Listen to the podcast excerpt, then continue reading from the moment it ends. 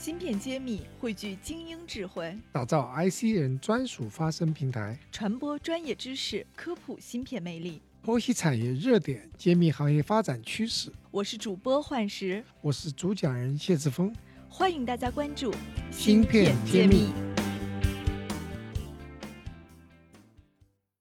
好，下面我们要进入我们研讨会的最后一个环节，是圆桌环节。我来介绍一下我们圆桌环节的几位嘉宾：江苏扬子江国际冶金工业园党工委副书记李刚强先生，爱新科技创始人谢志峰博士，华登国际副总裁苏东先生，南京新思恒河科技有限公司 CEO 于佳先生。呃，最后是液化空气中国投资有限公司大工业副总裁胡大明先生。呃，其实今年我们在看。中国发展半导体的时候，有一个词被频频提及，就是这个第三代半导体，所以这个也是非常火爆的。那我们下面就想问问大家，就是你们是否关注第三代半导体？然后你们觉得这一波会不会有什么新的增长点，或者是有什么样的新的机遇？我们的投资的这个苏总，你们有没有关注第三半导体的投资？你们投没投过相关的项目呢？第三代我们其实还是比较关注的。然后有个笑话是说。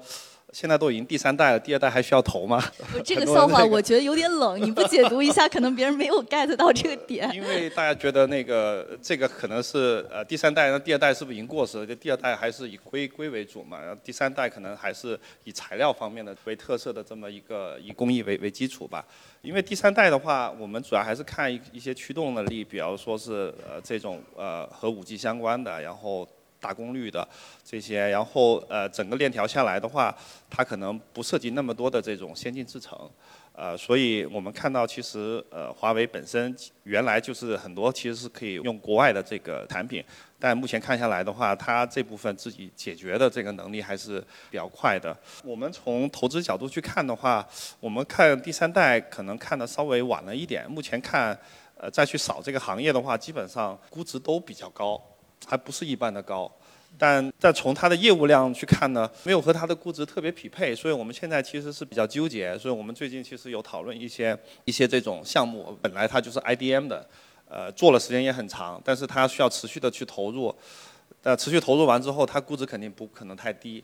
但它的收入确实，呃，因为主要客户华为和中兴嘛。呃，如果你是做呃进五 G 基站的，那主要就是两家，那也没有起得特别快，所以我们其实还是比较纠结的。但还是有一些机构在他们去看半导体的时候，就因为从差异化角度去看，他们并没有说去看呃这个硅相关的，而是直接就去看第三代。呃，大概四到五年前开始去布局的话，目前看还是整个回报还是不错的。但我觉得整个方向上面，我觉得还是比较认可的。我们没有直接去投第三代，但是我们投的一些半导体设备，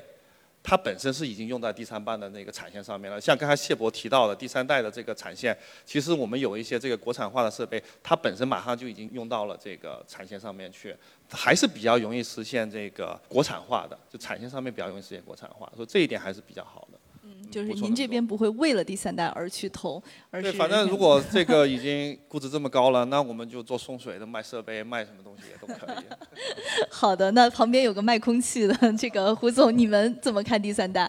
？OK，第三代半导体呢，我们这样看呢，第三代半导体我们觉得主要是材料科学在半导体行业的一个创新的一个应用。那么本身呢，这个生化加、这个氮化硅呢，这些材料呢，由于它本身的物理特性。它能够进一步拓展这个硅基半导体的它的一些物理性能和一些新兴市场，因为它的这特性原因的话呢，第三半导体实际上更擅长做高压器件和一些这个射频的器件，这器件。所以呢，高压器件、射频器件呢，应在新的这个应用领域底下，特别是像手机的这些射频信号放大，或者是五 G 应用啊，或者通信基站呢，还有这些自动传感器感应方面，因为这样的新兴应用呢，这个三代半导体的话呢，应用市场空间是潜力非常巨大的。但是，呃，回过头来我讲，我们还是客观的讲，从制程本身的这个技术角度来讲，呃，它并不是能够取代目前的呃先进制程的二代半导体是不可不可能的。你说像这个十二纳米以下、十纳米、七纳米这种先进半导体制程，它这个不是有替代性的。这所以从这个角度讲，它并不是革命性的。但是呢，因为应用领域、应用场景的巨大变化，就是讲这些智能汽车、自动驾驶、五 G 新应应用。应用市场发生重大变化之后呢，三 D 半导体的市场成长前景可能是一个爆发式的巨大的成长。所以从市场角度来讲，它是一个颠覆性的，因为它的严重会影响这个市场份额，不再是全是高端，很多都是三 D 这个应用，所以这个是很有市场这个这个前景的这个这个规模。那么从我们材料供应上来讲的话呢，呃，三代的这个半导体，它的这个材料的这个挑战难度呢，其实相对来讲并不是那么高，而且包括制程设备，总裁讲这个有很多国产化的这个技术，所以我们是看好呃三代半导体是最有可能产业链实现大多数国产化的弯道超车的一个机遇，所以这是一个很好的机会，市场量又比较大，所以应该是也是我们希望能够未来抓住，它其实挑战并不高，机会又比较好，所以应该是我想国内优先抓住的这样一个突破点。嗯好的，呃，那我们李书记这边呢？张家港有去关注第三代半导体吗？有没有这么细分的去看这个行业？哦，那个是这样，我们那个张家港呢，在呃苏州的集成电路的板块分布中呢，也是作为一个重要的增长极在推动。那么市委市政府也把我们就是特色半导体作为我们一个四条新兴产业链在着重打造。那么其中呢，就是呃第三代半导体其实也是我们一个重要的方向。那么为什么会有这个方向呢？因为原来我们在苏州，比如说我们也作为全国呃唯一的三个之一，就是在去年获得了国家发改委的啊立项的五 G 加智能网联汽车的这样一个攻关项目。那么国家给的资金也很多。那么这里面要完成一个什么使命呢？就是随着智能网联汽车的普及，呃，因为我们有五 G 的优势，所以跟国外的呃智能网联汽车这个产业呢思路上有点不同。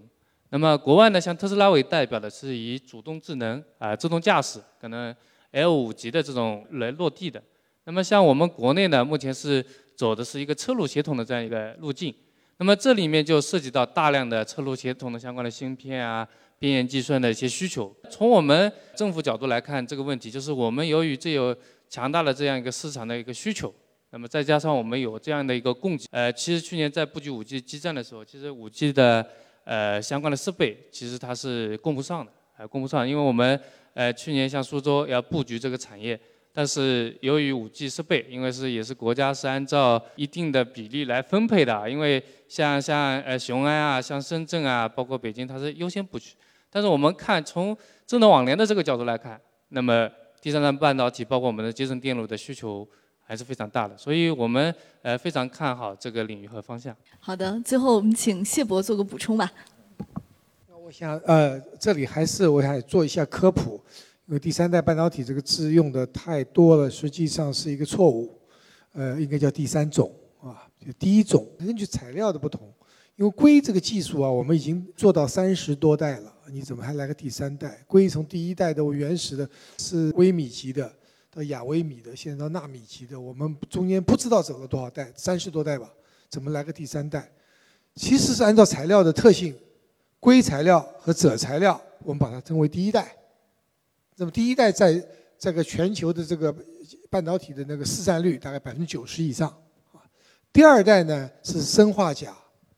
磷化铟这种材料是化合物半导体，它的特点是速度特别快，特别高速的芯片你。用硅材料做不了，那么下一个所谓第三代就是第三种材料呢，它是叫碳化硅啊，氮化钾，它的特点是耐高压、大电流，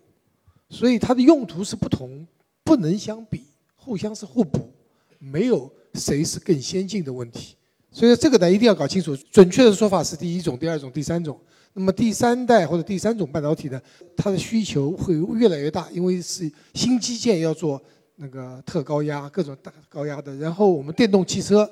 特斯拉汽车用的碳化硅，啊，特别好，用硅材料加 IGBT 就没有性能，集成度没那么高。所以这里面我就呃开个玩笑，但中文字以前也有过错误，只知道射击的射是一个升一个寸，这个字原来应该叫矮，我们把它叫成射了。你看身体只有一寸，不是矮吗？还有一个是矮呢，是一个四旁边一个尾，它是射箭的射出去的。这两个字历史上搞反了，但我们用到现在用的很爽，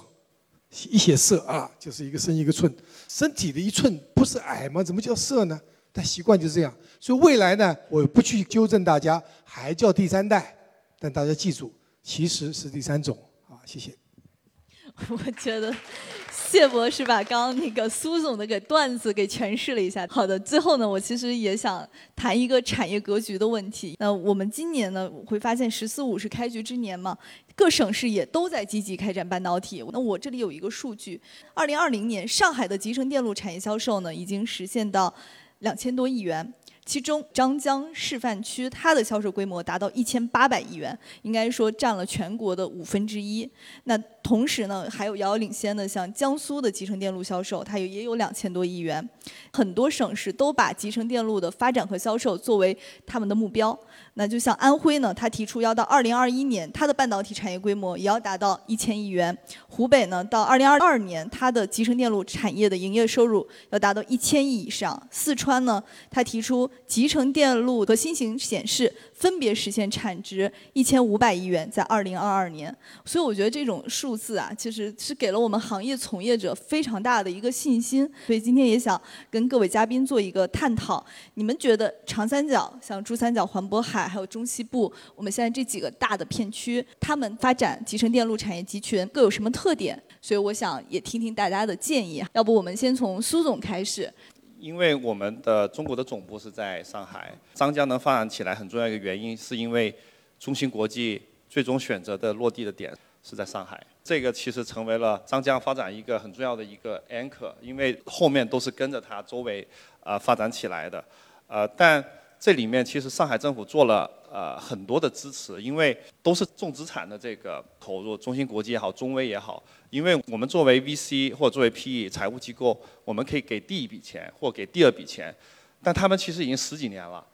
整个过程里面需要大量的资金，这里面其实是需要政府对这个这个行业长远的一个认知，做一个长期的 commitment 才能够持续的去加码。所以上海这个这个其实做得很好。你包括可能中微上市的时候，你去看它的股东。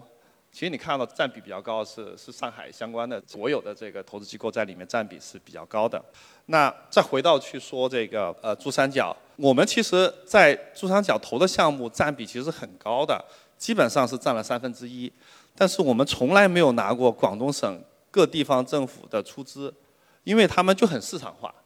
就是没有说我一定要干什么事情。但现在发现广东省的半导体的这个。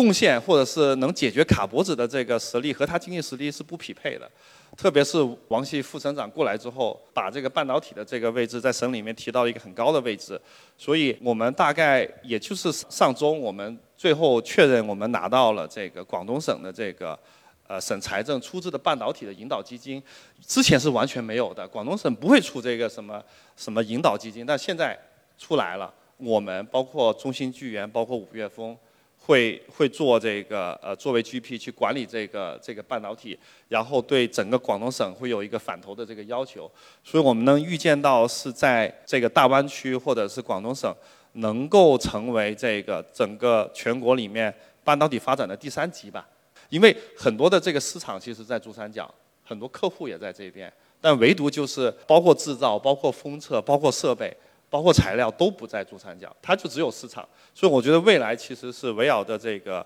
呃月星也好，或者中芯国际要在深圳这边建一个很十二寸的先进的这个厂，我觉得在珠三角这边其实有蛮大的这个机会。这是一个非常大的变化。好的，胡总，你们应该也在全国做了很多投资了，你们怎么看这个属地的选择？最早的时候呢，这些半导体发展的主要当地政府在抓一些头部企业，就抓一些一两个大的芯片厂过来来做这个这个发展。那么，呃，是有一些成功的这个案例的，有些成功的发展，特别像上海、呃，北京，还有这个苏州和无锡都做得挺不错。但是下一步真的要发展的话，就是刚才讲到整个大环境，我们要呃有面临新的这个国际挑战，要开始做做内循环。这个背景下的话呢，真正的半导体产业发展好，实际上是要讲究整个产业链的发展，这是我们的体会。你现在只单独只抓两个头部企业的话，会受到很多瓶颈，因为你的原材料供应跟以前环境不同了，你可能就供不上。那么，怎么样能够更好的发展整个产业链？我们角度来看，目前我觉得相对成熟度最高、水平最高、最有潜力城市的，还是在华东地区。华东地区呢，主要实际上是还是在这个苏州和无锡这个地区。实际上，这个苏州无锡地区呢，在半导体产业链这个当中，上下游的配套。这个企业也好，这个环境也好，配合度也好，实际上是有很多优势。上海尽管刚才讲说它整个半导体产业这个是产值很高，主要靠一个领头企业就是中芯国际。那中芯国际下一步在它不光是在上海，在带动了整个张家发展，包括这个芯片设计制造。但是下一步上海地区的半导体发展空间余地真的是非常少，可能更多的上海会转向更多以设计这些设计公司为主。因为我们看到说你要再有很多的什么芯片制造厂过去啊，上海并不是那么欢迎了，因为上海的这个城市定位环境，它其实没有办法呃有那么多的大规模的半导体材料这个厂商进来，因为半导体这个芯片制造厂是独立一家厂，我讲过背后成千上万的供应商供应材料，那这些材料全部都要集中到这个大城市，每天这样运输供应的话，挑战是非常大的。所以实际上上海这个方在发展的话，制造本身来讲可能会有瓶颈。那么更多设计，所以更多的一些潜力，我是看好这个华东地区的华东地区。但是华东地区如果要发展的话呢，政府一定要有概念，引进整个就整个产业链要怎么样能够合理布局巩固，而不单纯是两家头部企业。特别是对材料、制材料一些供应这个方面，实际上很容易被人卡脖子。还有呢，就是我们在这个机会也吐露一些企业的心声，政府要有概念，半导体是一个集成度这么高的一个产业，你引进它之后，如果相关的配套东西不引进的话，呃，它很容易。呃，出问题的。那么相关配套一些东西的话，有些东西可能材料是特别的，或者说是有危险的，或者说是一些你觉得可能政府不愿意看的。但是这是这些半导体厂每天必须要用的这些材料，没有这个材料，它立刻就停产了。一个分子就可以让这个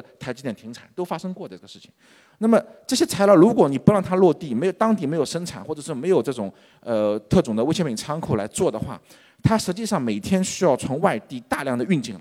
这个过程实际上。既有高的风险，又不安全，这个是供供应链的保障是有风险。所以，如果你这样的东西不能够落地的话，产业链配套完整的话，未来要持续的这个发展，实际上是会受很多制约和瓶颈的。所以，这个方面是政府是要可能要进一步的改善，包括一些产业政策方面，就是一些一些这个